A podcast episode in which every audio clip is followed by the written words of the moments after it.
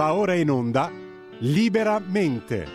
Variazioni e scorribande con Giovanni Sallusti. Eccomi qua. Sono venuto a vedere lo strano effetto che fa. La mia faccia nei vostri occhi. E quanta gente ci sta. Buongiorno a tutti, bentornati a Liberamente, variazioni e scorribande col vostro Giovanni Sallusti. Eh, eh, stamattina vorrei parlare con voi eh, più che di una notizia, di, del modo, del come si dà una notizia. No?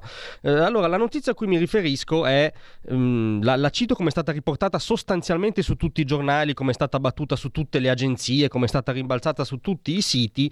Eh, eh, Israele dice no alla tregua proposta da Hamas.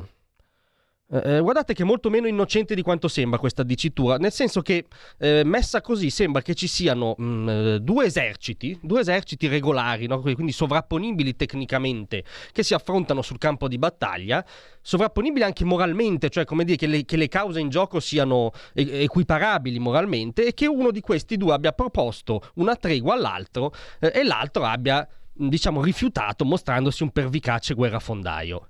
Eh, scusate però, eh, eh, allora, eh, rivediamo qualche premessa. Cioè, anzitutto, cos'è Hamas?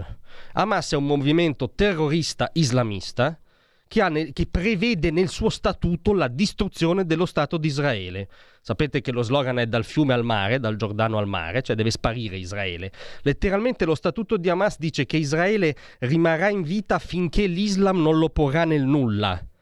Quindi è evidente che qualunque tregua venga proposta da una banda terrorista che ha eh, questa dicitura nel proprio statuto è una dilazione, è un prendere tempo, no? è una proposta perché si è in difficoltà, ma non, non è una tregua vera effettiva, perché nel mio statuto ho che l'altro deve cessare di esistere.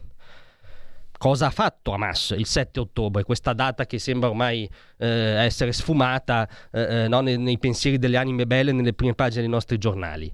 Allora, il 7 ottobre Hamas ha rimesso in scena improvvisamente una terribile pratica del Novecento che pensavamo archiviata, cioè il pogrom, cioè la caccia fisica all'ebreo in quanto ebreo. È entrata in case di civili, ha sgozzato bambini, ha legato eh, tra di loro fam- intere famiglie dandoli fuoco, ha decapitato persone, ha assalito un rave dove c'erano dei, degli adolescenti che ballavano e li ha massacrati violentando prima le donne. Cioè questo ha fatto. Ha fatto qualcosa che potevano fare le SS. Cioè Hamas è tecnicamente uno dei volti del nazismo contemporaneo, sono loro a dirlo, tant'è che è pieno di foto in cui i militanti di Hamas fanno il saluto nazista perché si riconoscono in quell'ideologia antisemita. Ma scusate, allora però questi titoli e questo modo apparentemente neutro di dare la notizia è come se nel 1944 i giornali europei occidentali avessero detto eh, eh, Roosevelt, Roosevelt, e Church, eh, Roosevelt, e Churchill scusate, eh, dicono no alla proposta di tregua di Hitler. Eh, addirittura su alcuni giornali oggi c'è muro contro muro Netanyahu Hamas, come dire, no? muro contro muro Churchill e Roosevelt contro Hitler, che si intestardiscono e non accettano la proposta di tregua e, e come dire, vogliono continuare a fare la guerra a oltranza. Ma nel 1944, giustamente, la parola d'ordine delle società libere occidentali era combattere fino alla resa incondizionata del Reich, perché non era un avversario, era un nemico irriducibile di tutto ciò che noi definiamo civiltà. E oggi Hamas è questo, un nemico irriducibile di tutto ciò che noi definiamo civiltà. Quindi io, scusatemi, ma trovo del tutto normale che eh, Israele combatta fino alla resa incondizionata o alla sparizione di Hamas. Perché sono ancora un uomo libero, un uomo occidentale che sa distinguere l'unica democrazia del Medio Oriente da una banda terrorista nazi-islamista. Grazie mille a stasera. Tra un manifesto e lo specchio.